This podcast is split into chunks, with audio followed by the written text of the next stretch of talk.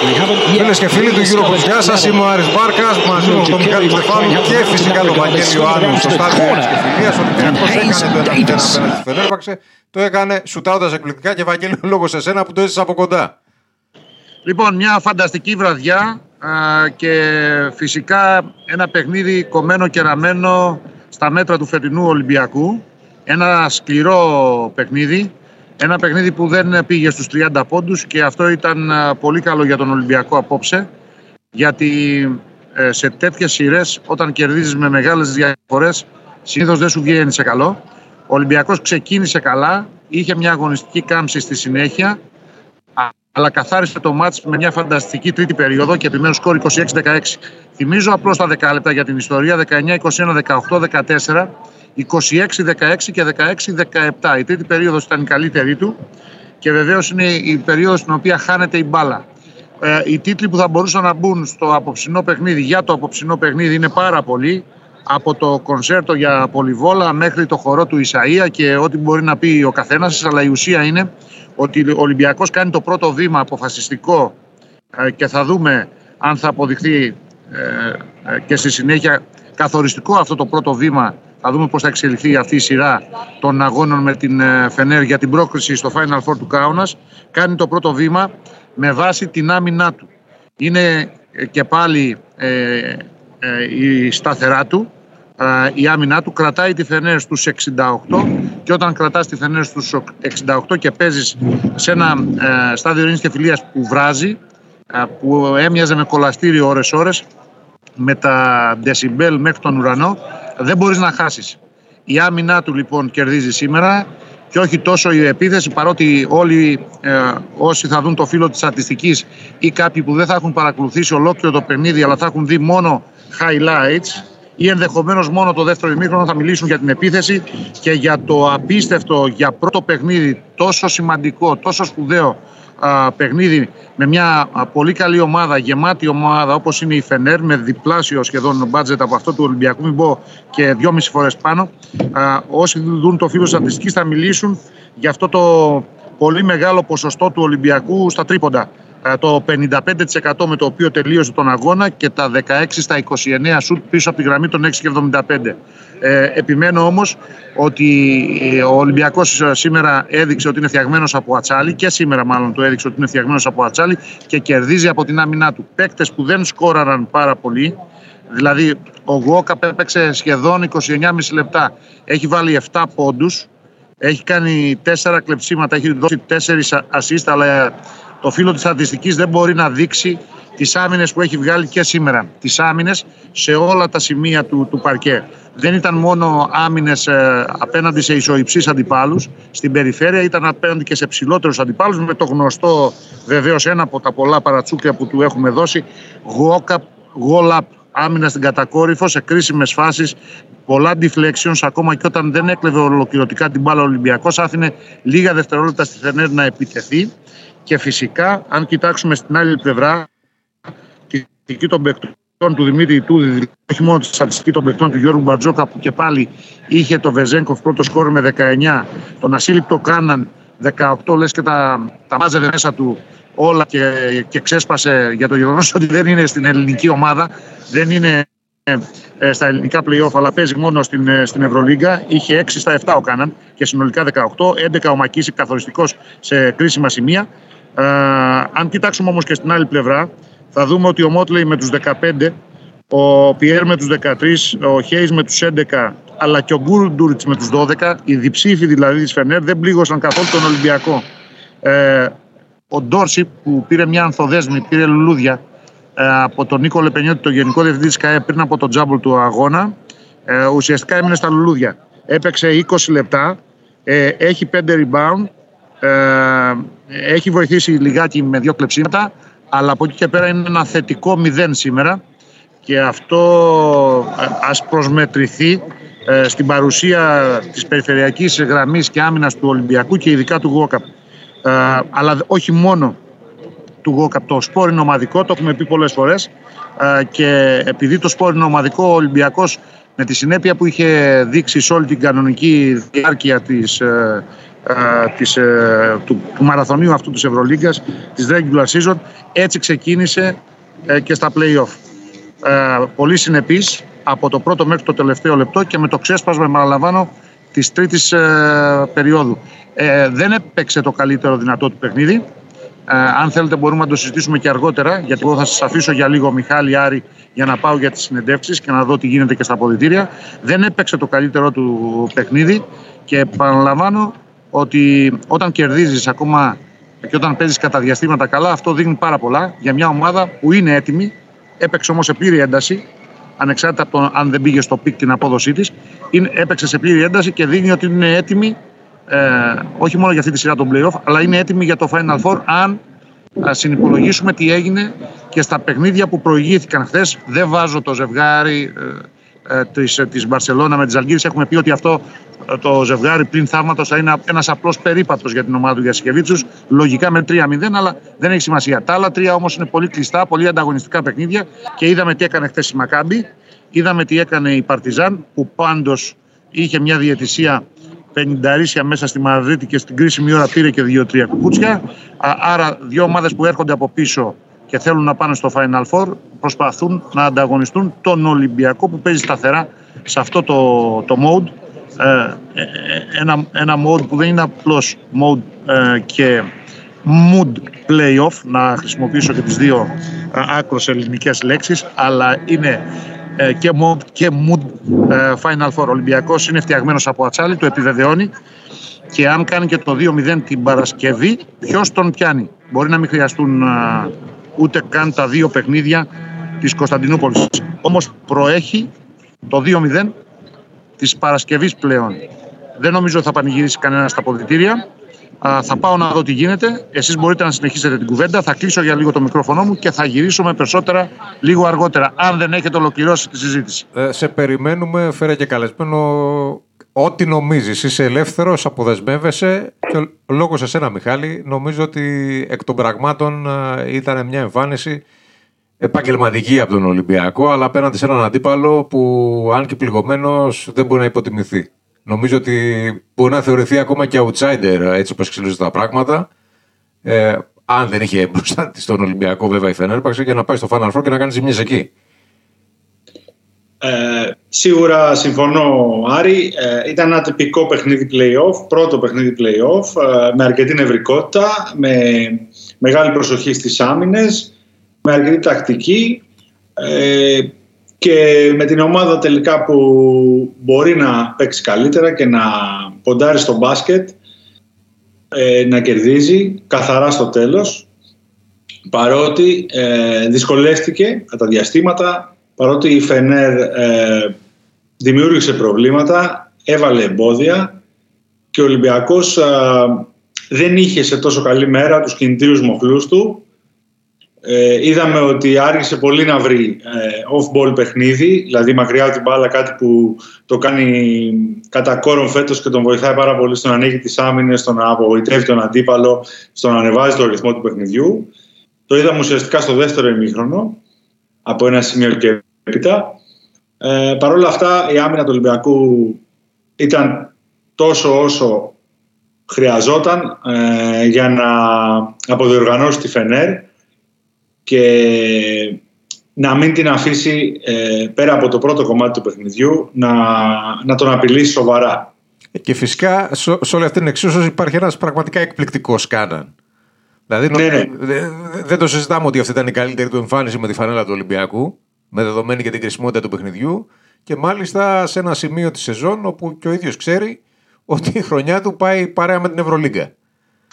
Ακριβώς. Ε, νομίζω ότι ο Κάναν ε, είναι ένας, ε, μια παρεξηγημένη περίπτωση. Είναι προφανές ότι δεν, ταιριά, ότι δεν ταιριάζει τόσο πολύ στη φιλοσοφία του Γιώργου Μπαρτζόκα, κάτι που φάνηκε προϊόντος του χρόνου. Δηλαδή, ε, θεωρητικά όταν αποκτήθηκε ε, κούμπονε, ήταν ό,τι πιο κοντινό μπορούσε να βρει ο Ολυμπιακός ώστε να αντικαταστήσει τον Ντόρσεϊ, όχι κοντινό τον Ντόρσεϊ, ε, κοντινό σε αυτό που χρειαζόταν ε, από τη συγκεκριμένη θέση και με τον τρόπο που αγωνίζεται. Στην πορεία ε, κάπου φάνηκε να χάνει την εμπιστοσύνη ο προπονητής του Ολυμπιακού. Παρ' όλα αυτά του, του δίνει πάντα την πρώτη ευκαιρία. Ε, με εξαίρεση πολύ λίγα παιχνίδια ξεκίνησε βασικός.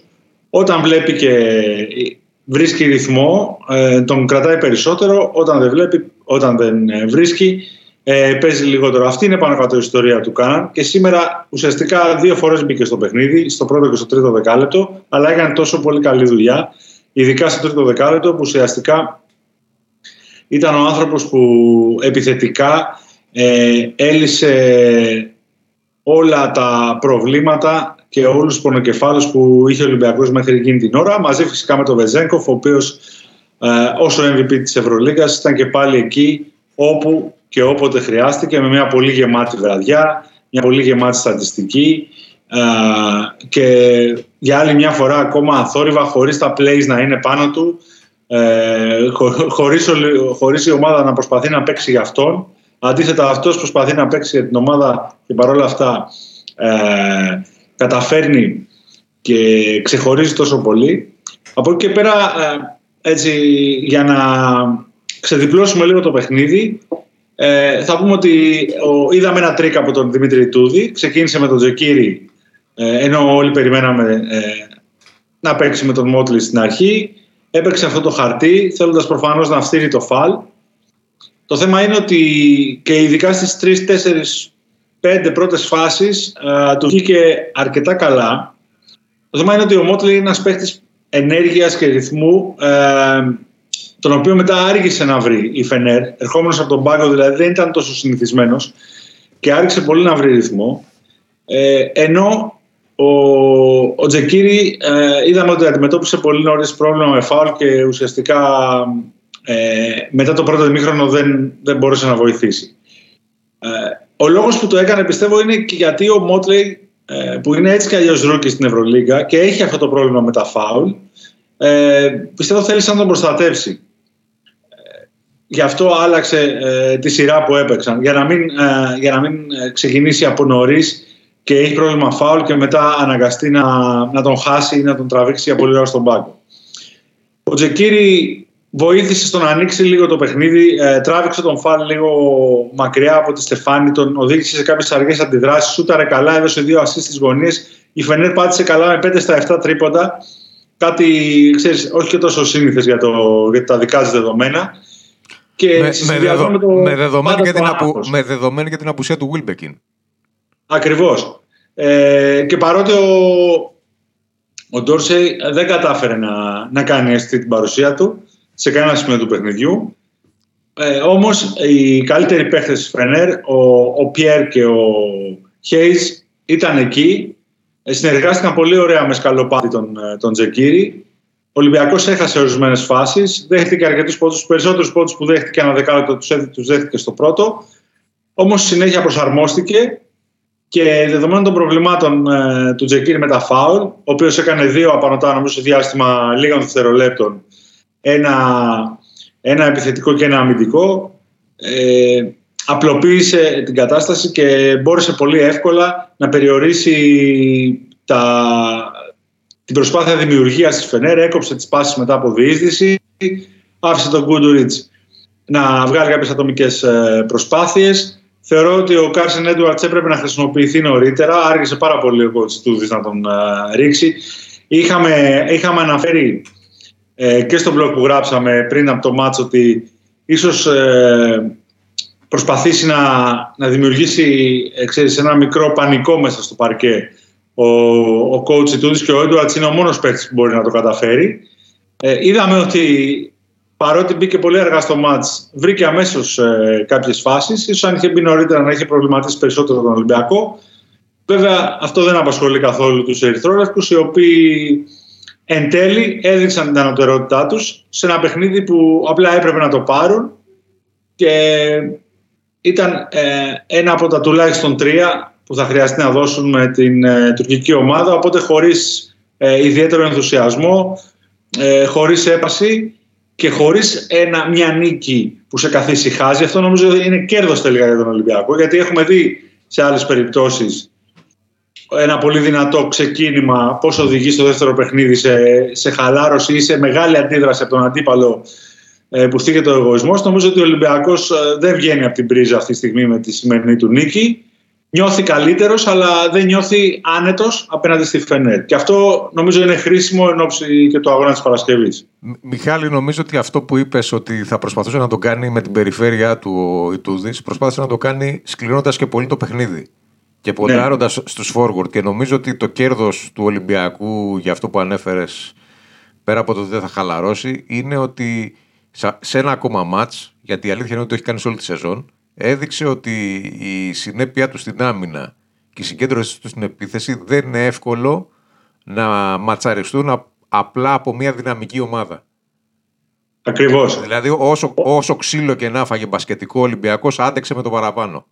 Όταν, όταν έρχεται η στιγμή να μιλήσουμε για μπάσκετ, για παραγωγή μπάσκετ, ε, ο Ολυμπιακός υπερτερεί πάρα πολύ της Φενέρ και νομίζω αυτό θα είναι που θα κάνει και τη διαφορά στη σειρά τελικά. Η Φενέρ μπορεί να, κάνει, να χρησιμοποιήσει τρικ, μπορεί να δημιουργήσει προβλήματα στον Ολυμπιακό, αλλά σε βάθος 40 λεπτού ή σε βάθος μιας σειράς, το μπάσκετ του Ολυμπιακού αναμένεται να υπερισχύσει. Είτε σήμερα ο εκφραστής ο επιθετικός ήταν ο Κάναν, είτε ε, αμυντικά, ξέρεις, ε, υπήρξαν καλές και κακές στιγμές. Η, η συνολική ποιότητα του Ολυμπιακού ε, φάνηκε ότι έχει διαφορά από, την, από τις Φενέρ η οποία Φενέρ βέβαια ε, θα πρέπει να πούμε ότι έκανε μια αξιόλογη προσπάθεια και δεν ξέρουμε στην πορεία αναλόγως πότε θα χρησιμοποιηθεί ο Βούλμπεκιν ή Ξέρεις, ο Ντόρσε είναι ένας παίχτης που τη μία μέρα μπορεί να είναι στο 0, την άλλη να είναι στο 10. Ε, δεν σημαίνει ότι αυτή την εικόνα θα έχουν όλα τα παιχνίδια. Βεβαίως περιμένουμε και τον Ολυμπιακό καλύτερο, γιατί ε, Κώστας Λούκας πολύ άσχημο πρώτο ημίχρονο, πολύ άσχημο πρώτο ημίχρονο και, και επίσης άσχημο δίλεπτο, τρίλεπτο μαζί και με τους υπόλοιπους ε, που βρίσκονταν στο παρκέ ε, όταν ε, δέχτηκε ο Ολυμπιακός εκεί στην τέταρτη περίοδο στην αρχή 1-7-0 ε, σε μια κρίσιμη καμπή του παιχνιδιού γιατί ε, ξέρεις όταν, όταν ξεκινάς το τελευταίο δεκάλεπτο και έχεις μια άνεση ότι είμαι μπροστά με 12 και πάω τώρα να πατήσω τον γκάζ να το τελειώσω και ξαφνικά βρίσκεσαι στο 5 ή στο, ή στο 7 και νιώθεις την ανάσα του αντιπάλου, ε, μπορεί να παγώσει και το γήπεδο, μπορεί να σε κατεβάλει το άγχος. Όμως ε, νομίζω ότι και ο Κώστας Λούκας ε, από εκεί και μετά είχε δύο, δύο με τρεις πολύ σπουδαίες φάσεις. Ένα lay-up, ένα τρίποντο και μια καλά εκτελεσμένη επίθεση που ουσιαστικά τελείωσαν το παιχνίδι. Ειδικά το τρίποντο νομίζω ότι ήταν τρομερά κομβικό. Ναι, κάτι που θα τον βοηθήσει γιατί είναι ένας παίκτης με μεγάλο εγωισμό. Αυτή τη στιγμή φαίνεται στην έκφρασή του ότι δεν νιώθει καλά. Ε, ότι δεν είναι ευχαριστημένος προφανώς με τον εαυτό του, ε, με τον χρόνο που βρίσκεται στο παρκέ, αλλά απ' την άλλη, ξέρεις, ε, εδώ, εδώ μετράει να, να έρχονται οι νίκες, όχι ποιος θα παίξει, αναλόγως στο παιχνίδι και τις συνθήκες που παρουσιάζονται. Δεν μπορεί κανείς ε, σε αυτή τη φάση να πάει ξέρεις, με την πεπατημένη, πρέπει να πάει με ό,τι του δίνει το μάτς και ο κάθε παίχτης. Και νομίζω ότι το, το ενθαρρυντικό ήταν ότι και ο Σλούκας και ο Μακίσικ ανέβηκαν πολύ στο τέλος. Μακίσικ έκανε ένα καταπληκτικό τέταρτο δεκάλεπτο. Ο Γόκαπ σταθερή αξία, ξεκίνησε πολύ καλά, έπεσε στη διάρκεια, έκανε κάποια άλλα, δυσκολεύτηκε. Η Φενέρ είναι μια ομάδα που, όπως είχαμε τονίσει, μπορεί να πιέσει πολύ καλά την μπάλα εκεί που χάνεται είναι όταν ο Ολυμπιακός αρχίζει να συνεργάζεται ε, και να κυκλοφορεί και να πασάρει γρήγορα ε, και, και έτσι το πλήρωσες στην τρίτη περίοδο. Με, με το spacing να λειτουργεί φοβερά, τον κάναν να βρίσκει τα δικά του σουτ.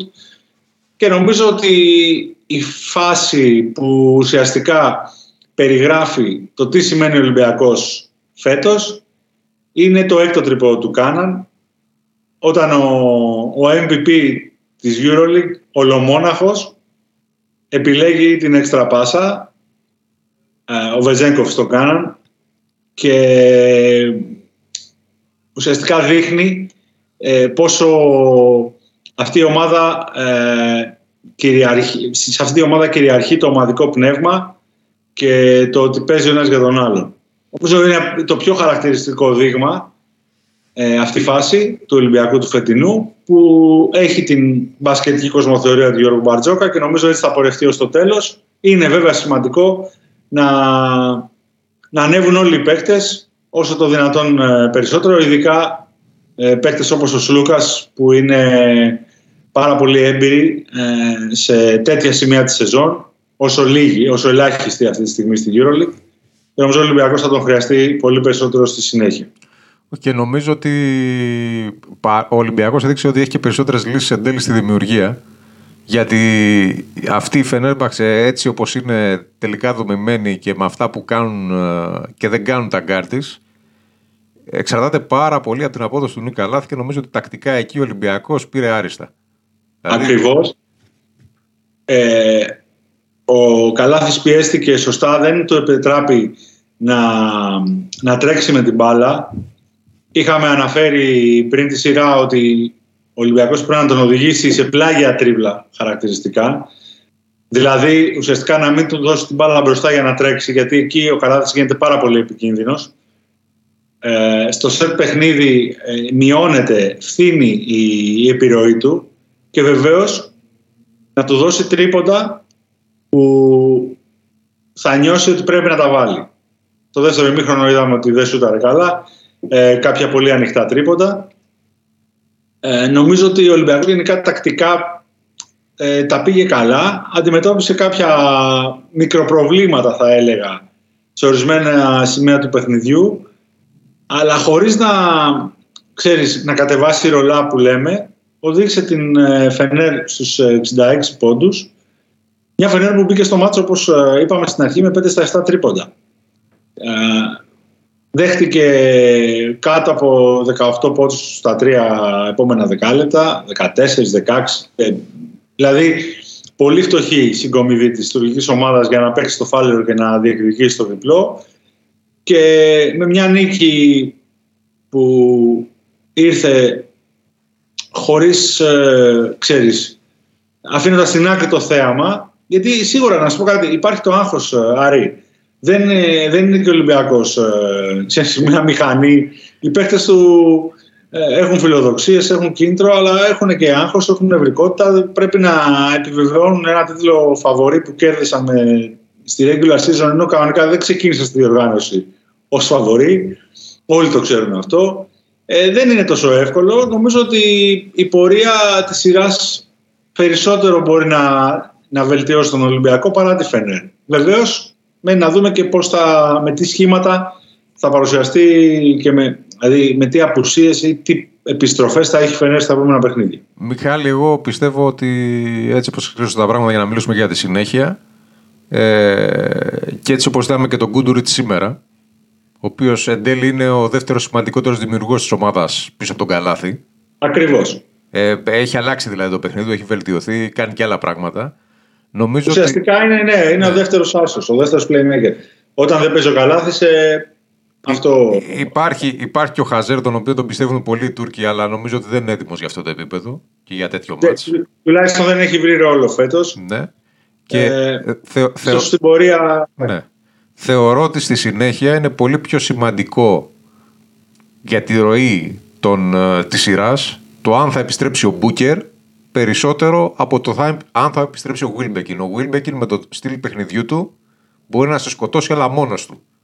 Αν πιάσει yeah. Ναι. μόνος του καλή απόδοση στην επίθεση τότε μπορεί να είναι παράγοντας στο μάτς. Δεν κάνει τους συμπαίχτες του καλύτερους, δεν ε, λειτουργεί μέσα από το σύνολο τηρουμένο των αναλογιών ε, είναι ένας παίχτη που δεν παίζει για τον εαυτό του, αλλά είναι το παιχνίδι του τέτοιο, το οποίο βοηθά πρώτα και πάνω απ' όλα τον εαυτό του. Ένας καλός Wilbekin δεν σημαίνει απαραίτητα ότι θα είναι καλή και όλη η υπόλοιπη Φενέρμπαξ και θα κερδίσει. Ένας καλός καλάθι σημαίνει ότι είναι καλή η Φενέρμπαξ και πιθανότητες να κερδίσει και γι' αυτό θεωρώ ότι είναι πολύ σημαντική η παρουσία του Μπούκερ. Γιατί αν είχε η Φενέρμπαξε έναν ακόμα ψηλό σαν τον Μπούκερ σήμερα, τότε αυτό που είδαμε στο πρώτο ημίχρονο και δεν μπορούσε να συνεχίσει στη συνέχεια, είτε λόγω κόπος ή λόγω φθοράς των φάουλ, θα μπορούσε να έχει κρατήσει περισσότερο. Ναι. Ε, νομίζω από το ρεπορτάζ βέβαια ότι είναι ο παίχτη που είναι πιο δύσκολο να επιστρέψει από Δε, του Δεν έχει ταξιδέψει. Είναι πολύ σημαντικό και αυτό για τον Ολυμπιακό να κάνει το 2-0. Δεν έχει ταξιδέψει καν στην Αθήνα. Δεν Ακριβώς. τίθεται θέμα να, Ακριβώς. να έρθει αύριο, ας πούμε, για να παίξει. Προστατεύεται.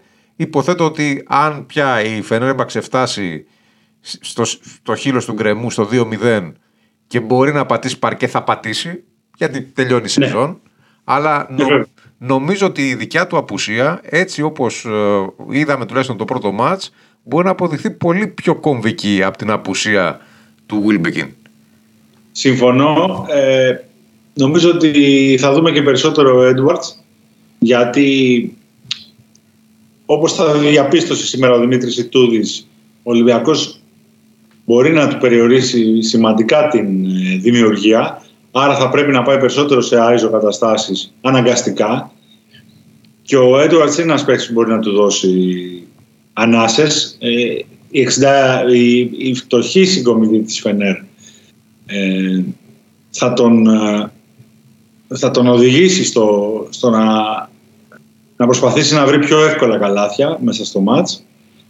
Θα πρέπει να, να περιμένουμε να δούμε πώς θα εμφανιστεί και ο, και ο Τάιλερ με τον οποίο, ξέρεις, εγώ δεν βάζω το χέρι μου στη φωτιά ότι θα είναι όλη τη σειρά έτσι. Όχι, Είναι αποκλείεται, παίκτης. αποκλείεται να είναι σε όλη τη σειρά έτσι. Και στην, το πρόβλημα είναι ότι ο Ντόρσε αποκτήθηκε ουσιαστικά επειδή ο Έντουαρτς δεν είχε συνέπεια στην απόδοσή του. Ναι. Δηλαδή είναι, Αλλά και, ούτε είναι, και τώρα είναι, ο πιο συνεπής παίκτης. Το είδαμε και στον αυτό, Ολυμπιακό είναι το, πέρσι. αυτό είναι το καλό για τον Ολυμπιακό και για το κακό για τη Φενέρμπαξ. Ότι στην ουσία είναι λίγο λότο ποιος θα σου παίξει και πότε. Και Ναι. ο- γιατί είναι, είναι έτσι το στυλ του παιχνιδιού τους. Βασίζονται πολύ στην ατομική φάση, βασίζονται πολύ στον Ίστρο και στο Σερί. Και ε, ο Ολυμπιακός, γιατί πολλή συζήτηση έχει γίνει για τον Τόρση, είχε δει και την άλλη πλευρά του νομίσματος στο Final Four. Ναι.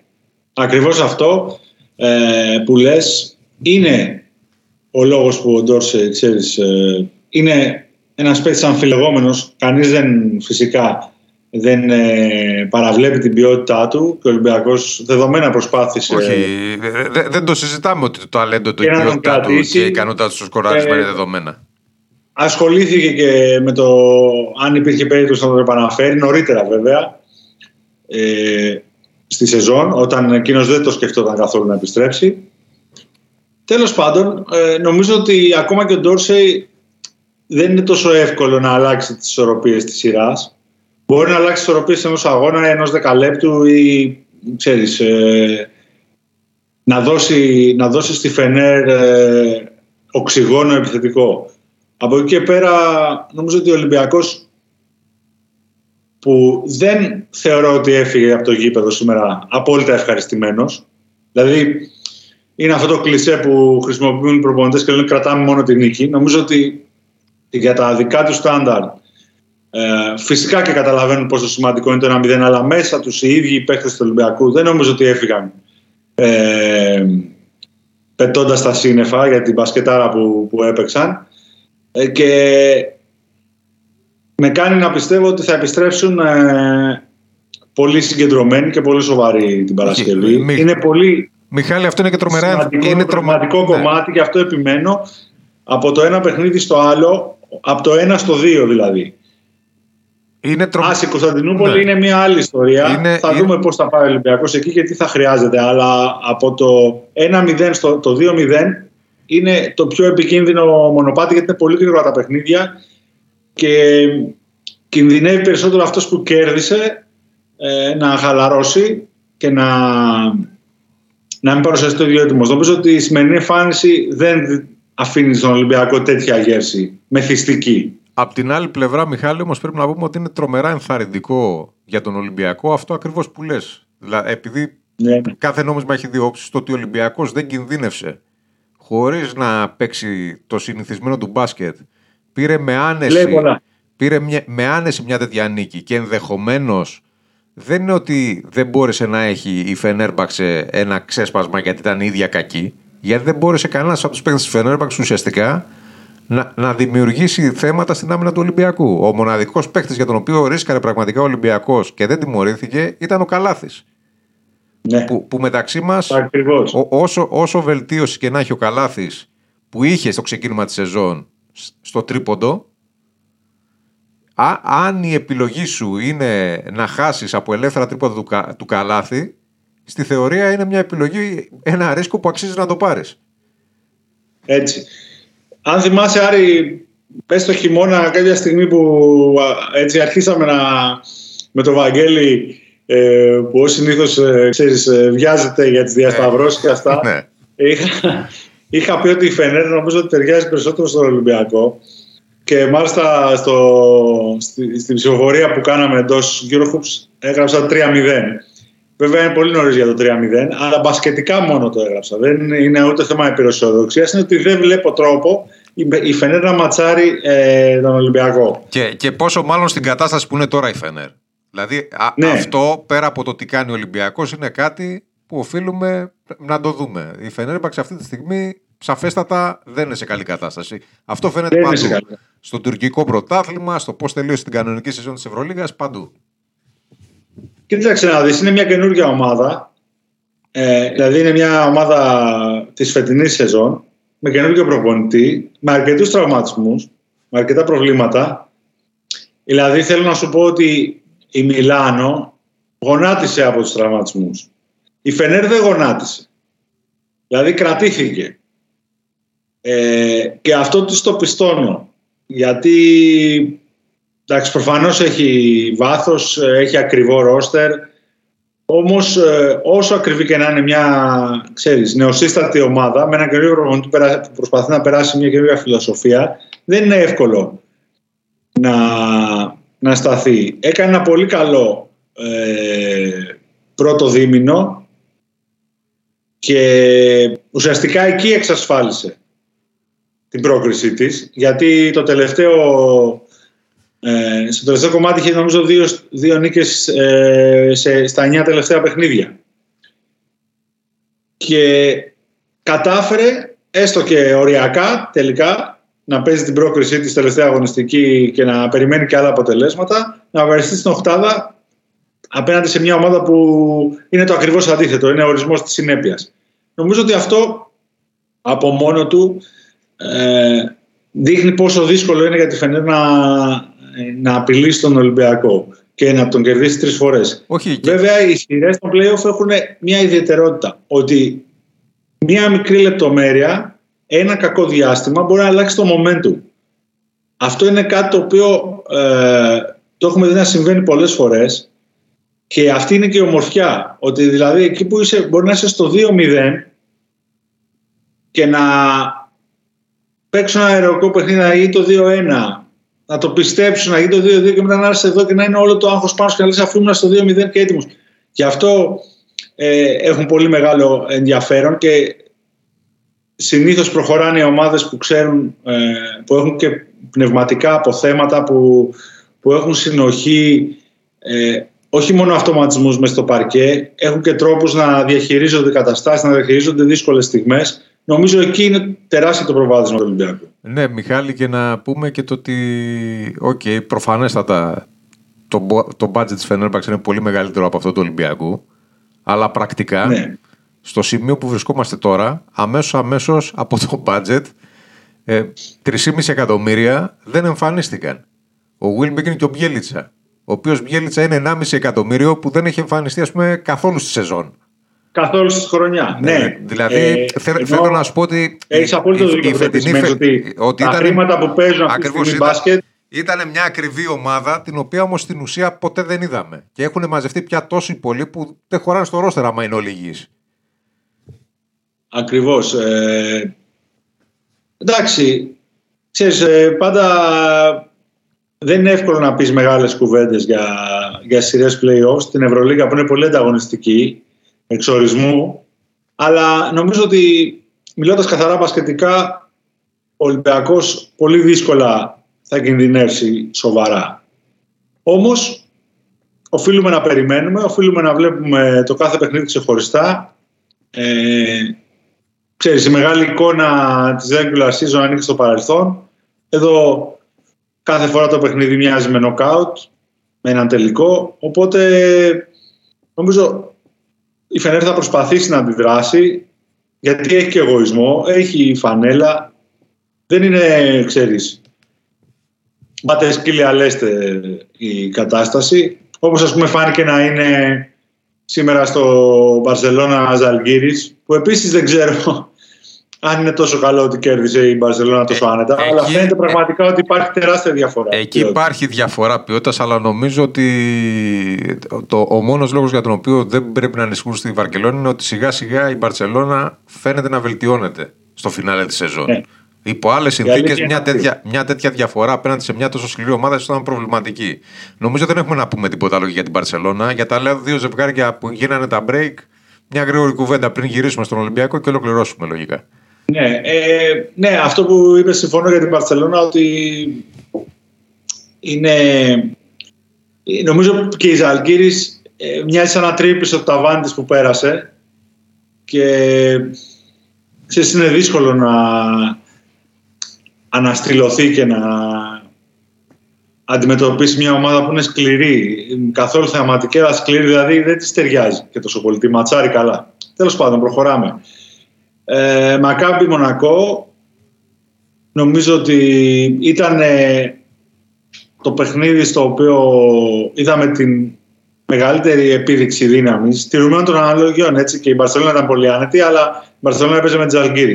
Η Μακάβη έπαιζε με τη Μονακό που είχε το πλεονέκτημα ε, που έχει τόσο ταλέντο συσσωρευμένο. Νομίζω ότι δεν άφησε καθόλου περιθώρια. Την έσπασε και ψυχολογικά και αγωνιστικά. Την, την ανακάτεψε τη Μονακό. Τσακωμοί στον πάγκο, ποιο ήταν το παιχνίδι. Ε, δεν λειτουργούσε τίποτα. Για μία ακόμη φορά είδαμε ότι ξέρεις, το ατομικό ταλέντο δεν αρκεί στην Ευρώπη. Ο Μάικ Τζέιμς προσπάθησε να γίνει ήρωας. Ε, ήρωες είναι οι ομάδες όμως ε, στην Ευρωλίγα. Και νομίζω ότι τώρα είναι πολύ δύσκολα τα πράγματα για τη Μονακό. Αν, αν δηλαδή με ρωτάς να ποντάρω ποια σειρά δεν υπάρχει περίπτωση να αλλάξει είναι το Μονακό Μακάμπι. Ακόμα, και για την ε, που λέει ο λόγος θέλω να περιμένω να τη δω και την Παρασκευή μήπως ξέρεις ναι, μήπως δεις κάτι διαφορετικό, κάποια αντίδραση. Μήπως το κάτι διαφορετικό, μήπως επειδή είναι μαχητές. Ε, και δεν έχουν να χάσουν και τίποτα. Δεν εμπνέει εμπιστοσύνη. Δηλαδή είναι μια ομάδα που κάνει εύκολα λάθη, που έχει μια αφέλεια. Παρότι όπως ε, είπες, έχει βελτιωθεί. Νομίζω ότι η Μακάμπη στο, στην κατάσταση που βρίσκεται και αυτό που είδαμε από τη Μονακό, δηλαδή ένα σκορποχώρη μετασυγχωρήσεως για, για τις απαιτήσει αυτής της εποχής δεν είναι εύκολο να, να αλλάξει η κατάσταση. Έξω πολύ νωρίς, αλλά ήταν σοκαριστικό το, το πόσο άσχημα έπαιζε και προσέγγιζε το παιχνίδι. Δηλαδή, πόσο άφηναν κάποια rebound, ε, ξέρεις, ε, δεν πήγαιναν στο δεύτερο άλμα. Μια, μια κατάσταση λες και είχαν μείνει, ξέρεις, στα τελευταία μάτια της regular season που δεν τα χρειάζονταν γιατί ήταν δεδομένο θα βγουν για, με, για μένα πραγματικά ήταν σοκ η εικόνα της Μονακό. Ναι, γιατί, ήταν σοκ. Γιατί μιλάμε για μια ομάδα που πριν από μερικές μέρες είχε κερδίσει με 20 πόντους στη Βιλερμπάν και είχε πάρει το πρώτο κύπελο στην ιστορία της. Φαινόταν να είναι σε πάρα... δύο φορές τον Ολυμπιακό. Ναι. Φαινόταν, φαινόταν να είναι σε πάρα πολύ καλή κατάσταση και αν έκανε έστω τα αυτονόητα ε, θα, θα ήταν ένα παιχνίδι, δεν ξέρω αν θα το είχαν η, η Μακάμπη. Εγώ περίμενα θα το πάρει Μονακό όμως. Ναι, ε, κοίταξε να δεις. Ε, προφανώς και δεν λέμε ότι η σεζόν τελείωσε, αλλά αν μου Όχι, για, ότι... Μιχάλη, για, για, με, εγώ θεωρώ πια ότι δεν υπάρχει επιστροφή. Δηλαδή δεν μπορώ να ναι. καταλάβω ναι. πώς η Μονακό θα πάει και θα κερδίσει έστω ένα μάτσο στο Τελαβίδ τώρα. Ακριβώς. Είναι αυτό που μας προκάλεσε η εικόνα των πρώτων αγώνων. Αυτό αναλύουμε. Δηλαδή, είδες ρε παιδί μου μια σειρά Παρτιζάν, ε, Ρεάλ Παρτιζάν. Κέρδισε στο τέλος η, η Παρτιζάν. Προφανώς αυτή τη στιγμή έχει το προβάδισμα γιατί θα παίξει την πρόκριση μπροστά στο κοινό της ε, και είναι πιο φορμαρισμένη από τη Real. Αλλά οι ομάδες δεν έχουν, έχουν τα συν και τα πλήν τους. Δηλαδή στο, στο 3-4 υπερισχύει η Real με, με Ντεκ, με Γιαμπουσέλε δεν έχει λύσει η Παρτιζάν. Ε, ο Ταβάρες θα δούμε αν τελικά ε, Παίξει, όχι. καταφέρει να αγωνιστεί. Είναι ένας ε, πολύ σημαντικός ε, παράγοντας για τη σειρά. Στο δεύτερο μήχρονο δεν έπαιξε καθόλου, να μην το ξεχνάμε. Ε, βλέπεις, είδες το Ολυμπιακό Φενέρ φανερά καλύτερος Ολυμπιακός, αλλά είδες ότι και η Φενέρ το προσπάθησε, το πάλεψε, προηγήθηκε, επέστρεψε. Ε, ενώ η, η Μονακό, αν και με πλεονέκτημα, και όπως λες, η, η, πολύ η, καλό Μονακό, η momentum, Μονακό από ένα σημείο και πέρα ήταν απελπιστική. Ο- δε- Και ε, δεν, παρουσιάστηκε σχεδόν αδιάφορο, Ναι. όχι αδιάφορο. Δηλαδή, χω- χωρίς καθόλου, ξέρω. χωρίς Ανέτοιμη, καθόλου ανέτοιμη. μυαλό, ανέτοιμη και από ένα σημείο και πέρα ε, νομίζω ότι το θέμα δεν ήταν ο Μάικ James. Ε, ε, θυμάμαι ένα διάστημα στο, στην τρίτη περίοδο όταν άρχισε να ξεφεύγει η διαφορά που όποιος παίχτης πρώτος έπαιρνε το rebound από τη Μονακό προσπαθούσε να κάνει coast to coast. Δεν αλλάζανε ναι, μια ναι. πάσα. Ήτανε, ε, και έλεγε τι γίνεται τώρα, ας πούμε, τι συνέβη εδώ πέρα; να δούμε, ε, επειδή είναι δύο ομάδες που δομικά μοιάζουν, δηλαδή με πολύ ατομικό ταλέντο, με αθλητικότητα, ε, εντάξει, Α, είμαστε υποχρεωμένοι να, να δώσουμε ξέρεις, την ευκαιρία στη Μονακό, αλλά πραγματικά όταν, όταν ε, μπαίνεις ε, έτσι επειδή- στη σειρά που έχεις το πλεονέκτημα, Μιχάλη, που είναι ένας ναι. αντίπαλος επικίνδυνος, που ξέρεις ότι αν φτάσεις να παίζεις την πρόκληση στο Τελαβίβ είναι από τις πιο σκληρές έδρες της διοργάνωσης. Ε, Μιχάλη, Και εμφανίζεσαι ναι. έτσι στο πρώτο παιχνίδι. Ναι, πώς Α, μετά Όχι, να... θέλω να σου πω ότι πέρα από το πρώτο παιχνίδι, ε, ανεξάρτητα από την εικόνα, που όπως είπες είναι αποκαρδιωτική, ακόμα και αν πεις ότι τραβάω μια γραμμή και παίζω κανονικά, τώρα δ- πρέπει η Μονακό να καταφέρει να κερδίσει σε μια έδρα που ελάχιστοι κατάφεραν να κερδίσουν μέσα στην κανονική σεζόν. Δηλαδή, Ακριβώς. ε, δηλαδή το- τώρα έκανε ένα λάθος που δεν διορθώνεται. Είναι πολύ δύσκολο η Μονακό, ε, οποιοδήποτε, όχι μόνο η Μονακό. Δηλαδή, αν, αν χάσει το πρώτο μάτσα απέναντι στη Μακάμπη, χάνεις όχι απλά το πλεονέκτημα έδρας, οι πιθανότητες πια είναι συντριπτικά εναντίον σου. Δεν το συζητάμε. Ακριβώς, γιατί δεν είναι ένα όποιο πλεονέκτημα έδρας. Βλέπεις ότι η Μονακό σε σχέση με πέρσι, ε, πέρσι μπορεί να είχε λιγότερο ταλέντο, αλλά ήταν ξέρεις, ήταν η δομή της καλύτερης. Δηλαδή είχε έναν παίχτη να πιέσει την μπάλα, να, να Όχι, δυσκολέψει νο- πάρα πολύ. νομι- νομίζω, Μιχάλη, στο τέλος ότι στο πιο κρίσιμο σημείο μπερδεύτηκαν οι ρόλοι εκεί πέρα. Ναι, είχε, ένα, είχε τον Bacon σε ένα ρόλο ας πούμε που μπορούσε να γίνει παράγοντας, ξέρεις, να γίνει X-Factor του, της σειράς και μπορούσε να γίνει και φέτος ε, έχει μια περιφέρεια η οποία έχει τον Loyd, τον James και τον ε, Οκόμπο η οποία αμυντικά ήταν τραγική δηλαδή ήταν μπάτε σκύλοι αλέστε δεν ασχολήθηκαν με την άμυνα και από πίσω, εντάξει, πόσα να μαζέψουν και ο Τζον Μπράουν και ο, και ο, και ο Ντόντα Χολ ε, δεν ήταν εύκολο. Ο, ο, απ' την άλλη, ο Μοντεγιούνας, ο παίχτης ο οποίος ε, ήταν ό,τι είχε να επιδείξει επιθετικά η Μονακό, αμυντικά πάντα Ε, αντιμετωπίζει έχει θέμα, προβλήματα ναι. και ειδικά απέναντι σε αθλητικούς σέντερ. Ε, είναι αρκετά δυσκίνητος. Ε, για, και για να, παίξει, να παίξει αλλαγές τώρα πε- να βγει στον Baldwin ή στον, ε, ή στον, ή στον Lorenzo Brown ε, οι οποίοι βρίσκονται σε εξαιρετική κατάσταση. Οπότε εντάξει δεν, δεν μπορούσε κάποια στιγμή να πιαστεί από κάπου η Μονακό για να επιστρέψει στο παιχνίδι. Θα δούμε όμως την πορεία. Έχει ενδιαφέρον. Φαίνεται ότι το, το 0-2 είναι πιο πιθανό από το 1-1 ε, έχουν κάνει και μια ψηλοκατάληψη εκεί πέρα στο, στο γήπεδο οι Ισραηλινοί. Φαντάζομαι ότι στην έδρα της Μονακό και ακούγονταν περισσότερο. Σκέψτε, Ε, έχει να εντάξει, γίνει α- στο- αυτό, αυτό μεταξύ μας δεν είναι έκπληξη. Αλλά εγώ τη σειρά τη βλέπω 3-1 με δύο νίκες στο Τελαβίβ. Δηλαδή πιστεύω ότι η Μονακό θα κερδίσει, αλλά η μεγάλη εικόνα πια έχει ήδη κρυθεί. Για να δούμε. Και, πα- και παρότι. βεβαίως, ε, Ναι. το πιο μεγάλο ενδιαφέρον πέρα από, από τη σειρά του Ολυμπιακού είναι στο Παρτιζάν Ρεάλ. Ε, εννοείται. Νομίζω θα γίνει μια σειρά για γερά νεύρα. Η Ρεάλ δεν θα τα παρατήσει σε καμία περίπτωση. Θα προσπαθήσει να αντιδράσει. Η Παρτιζάν είναι σε καλύτερη κατάσταση, αλλά έχει και αυτά τα προβλήματάκια της. Δεν έχει μεγάλο βάθος. Έχει ένα, έχει ένα άγχος γιατί είναι πρωταρά. Έστω και αν έχει παίχτες μέσα που έχουν ξαναπαίξει σε αυτό το, το επίπεδο των play-off όπως ο Πάντερ που έφτασε με και ο Λεντέι που έφτασαν με την ε, Μιλάνο στο Final Four αλλά ή ο Νάναλι αλλά γενικότερα νομίζω ότι είναι μια ανοιχτή σειρά για γερά νεύρα και να δούμε πώς θα, πώς θα εξελιχθεί. Μιχάλη και εγώ θεωρώ τρομερά τη σειρά παρότι θα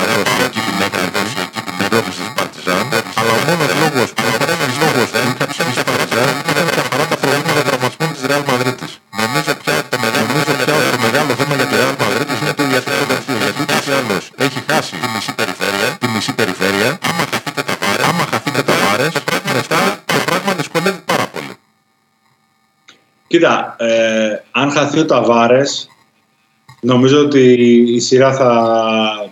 Δηλαδή δεν έχει πιθανότητες σειρά.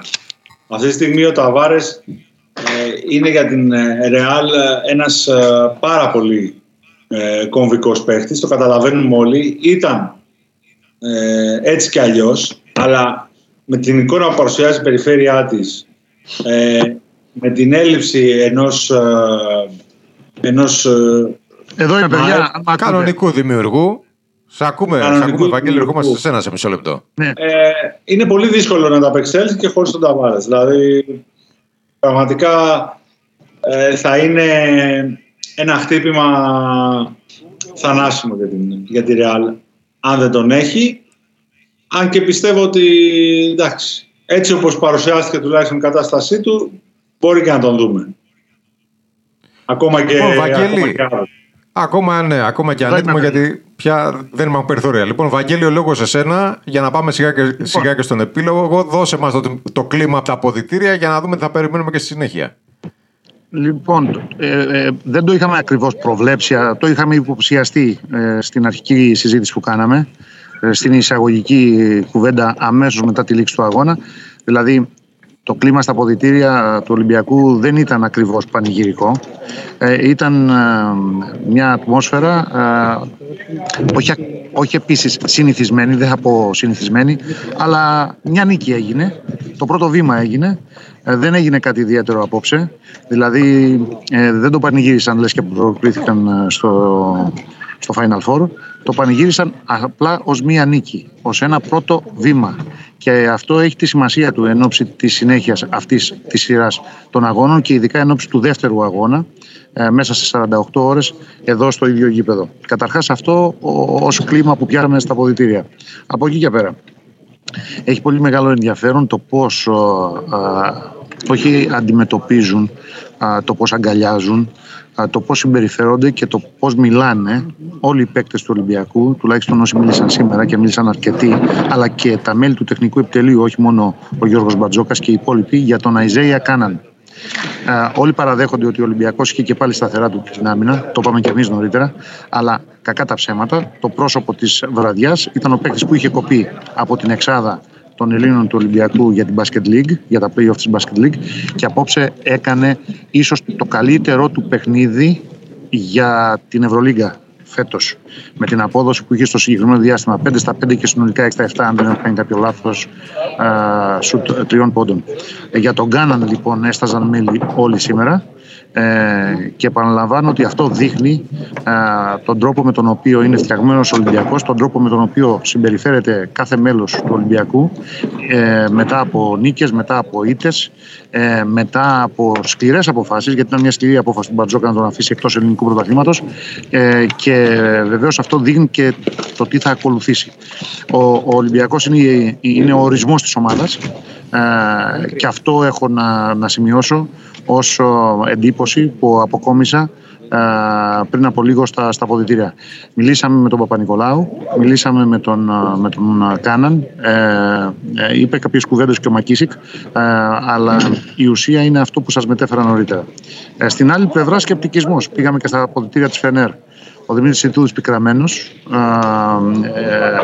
τόνισε ότι χάθηκε μια ευκαιρία για την ομάδα του διότι σε μεγάλο χρονικό διάστημα και σε αυτό έχει δίκιο, γιατί ο Ολυμπιακός δεν έκανε, το ξαναλέμε, δεν έκανε το καλύτερο δυνατό παιχνίδι, άσχετα από το αν πήρε το αποτέλεσμα. Στο μεγαλύτερο χρονικό διάστημα η, η, η Φενέρ έπαιξε καλά. Το αποτέλεσμα δεν πήρε. Η Φενέρ ήταν διαβασμένη, ήταν καλύτερα προετοιμασμένη ε, για αυτό το μάτι σε σχέση με τα δύο προηγούμενα, θα μου πεις regular season. Ναι, με απουσίες, ναι. Αλλά και ο Ολυμπιακός είχε πάει στην Τουρκία χωρίς το Σλούκα για παράδειγμα. Χωρίς το Γουίλμπεκιν, ναι. Και μια είδηση εδώ δεν παίζει σίγουρα την Παρασκευή. Ο Βίλμπεκιν. Ο Μπούκερ είναι άγνωστο αν θα παίξει στο τρίτο μάτς. Και δεν νομίζουμε ότι μας λέει ψέματα ο Δημήτρης Ιτούδη. Το είπε και on camera για τις δηλώσεις που θα προβληθούν στην τηλεόραση της ΕΡΤ. Άρα. Ε, ε, ε, Βαγγέλη, ειδικά, ειδικά ο Μπούκερ δεν είναι καν εδώ. Οπότε δεν τίθεται θέμα πραγματικά. Για τον Μπούκερ το είπα για το τρίτο μάτς. Είναι αμφίβολος. Ναι, ναι. Για... ναι δεν τίθεται καν. Στην Αθήνα, δεν το στην Αθήνα δεν ήρθε καν. Ε, ε, για τον Βίλμπεκιν είπα δεν υπάρχει περίπτωση, δεν υπάρχει ούτε 1% να παίξει στο δεύτερο μάτς. Συνεπώς, με το ίδιο ρόστερ, χωρίς αλλαγές ε, στο ρόστερ, θα παραταχθεί και την Παρασκευή η Φενέρ. μίλησε φυσικά για την άμυνα του Ολυμπιακού ο Κότσιτούδης και ασφαλώς τόνισε τη δική του λάθος αμυντική λειτουργία, όχι την προσωπική αποφάσισή του, δεν είχε δώσει τέτοιες οδηγίες είπε, αλλά τη, τη λάθος προσέγγιση των παικτών τους στις βοήθειες και στις περιστροφές ε, στην άμυνά τους στην τρίτη περίοδο. Δηλαδή προσπάθησαν να, να φυλαχθούν από άλλους παίκτες, φαντάζομαι ότι ένας άλλος παίκτης από αυτόν που φοβόταν περισσότερο και προσπάθησε να φυλαχτεί είναι σίγουρα ο, ο Βεζέγκοφ και τελικά τη ζημιά του την έκανε ο Κάναν που έβαλε τα μεγάλα σουτ. Ε, το, το, το, ξέραμε, είπε τον παίκτη.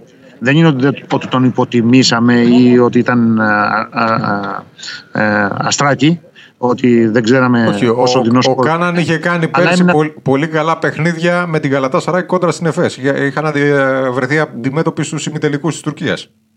Ε, βέβαια.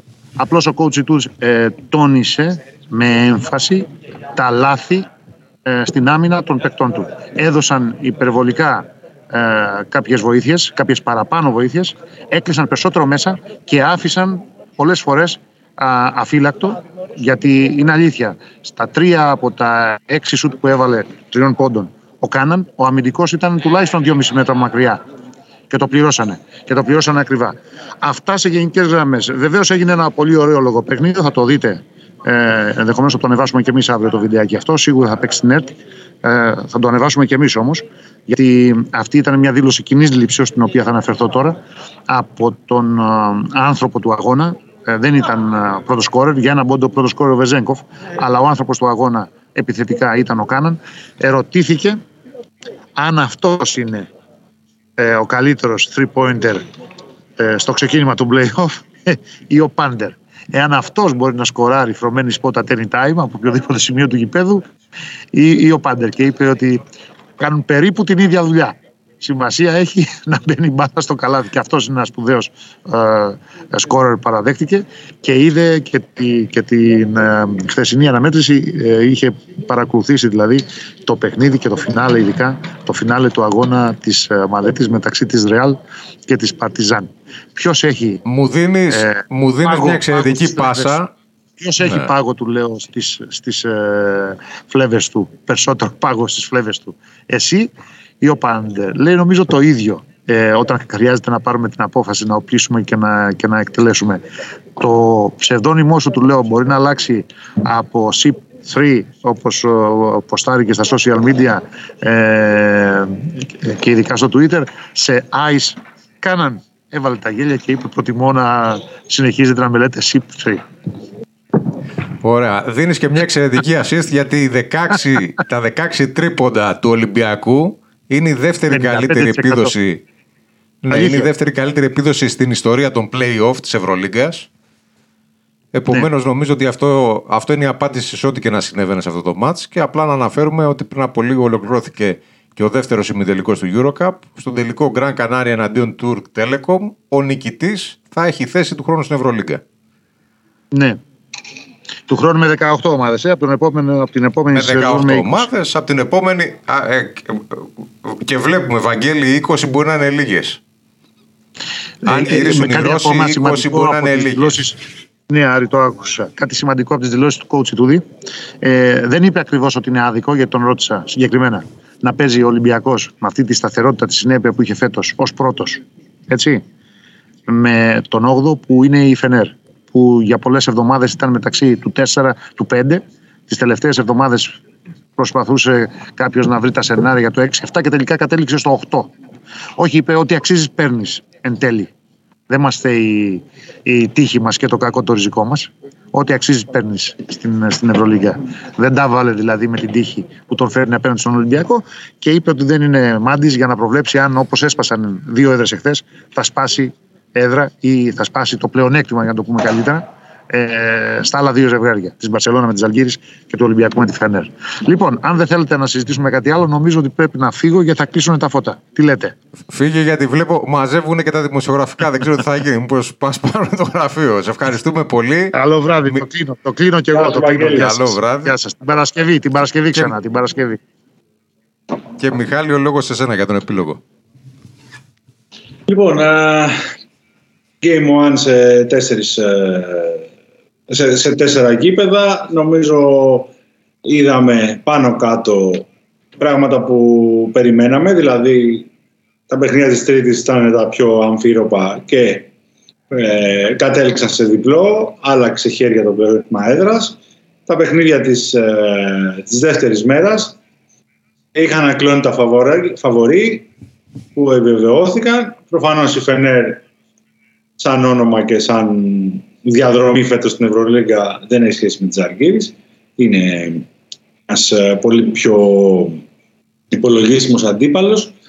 Αλλά τόσο η Μπαρσελόνα όσο και ο Ολυμπιακός κράτησαν ε, το, την έδρα τους, ε, έκαναν μια επιβλητική πρώτη νίκη, έδειξαν ότι είναι τα αφεντικά της, ε, της σειράς, ότι ουσιαστικά από τη δική τους απόδοση θα κρυθεί ε, το, το αποτέλεσμα του τελικό και νομίζω ότι την Παρασκευή πάμε ευχάριστο. Αυτό, αυτό που συζητούσαμε χωρίς να είμαστε στα αποδητήρια επιβεβαιώθηκε από τον ε, Βαγγέλη Ιωάννου ότι δεν υπάρχει φυσικά κανένα κλίμα ε, υπερενθουσιασμού ή, υπερβολικής ε, χαράς και ικανοποίησης. Ο Ολυμπιακός έχει πολλά να, να βελτιώσει ε, για τα δικά του δεδομένα και νομίζω αυτό είναι το καλύτερο νέο και ο καλύτερος επίλογος ε, για το παιχνίδι της, ε, της Παρασκευής όπου προσωπικά αναμένω τον Ολυμπιακό να, να βγει ακόμα πιο δυνατά ε, και να προσπαθήσει να, να, να, να αφήσει ακόμα λιγότερα περιθώρια στην τουρκική ομάδα.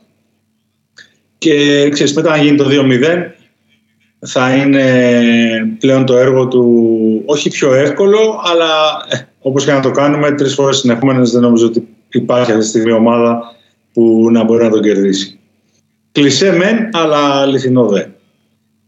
Αληθινό και θα δούμε και κατά πώς θα επαληθευτεί την Παρασκευή. Ραντεβού μετά το μάτι του Ολυμπιακού. Εδώ θα είμαστε και πάλι για να τα συζητήσουμε όλα. Σας ευχαριστούμε για την παρέα. Καλό σας βράδυ. Καλό βράδυ.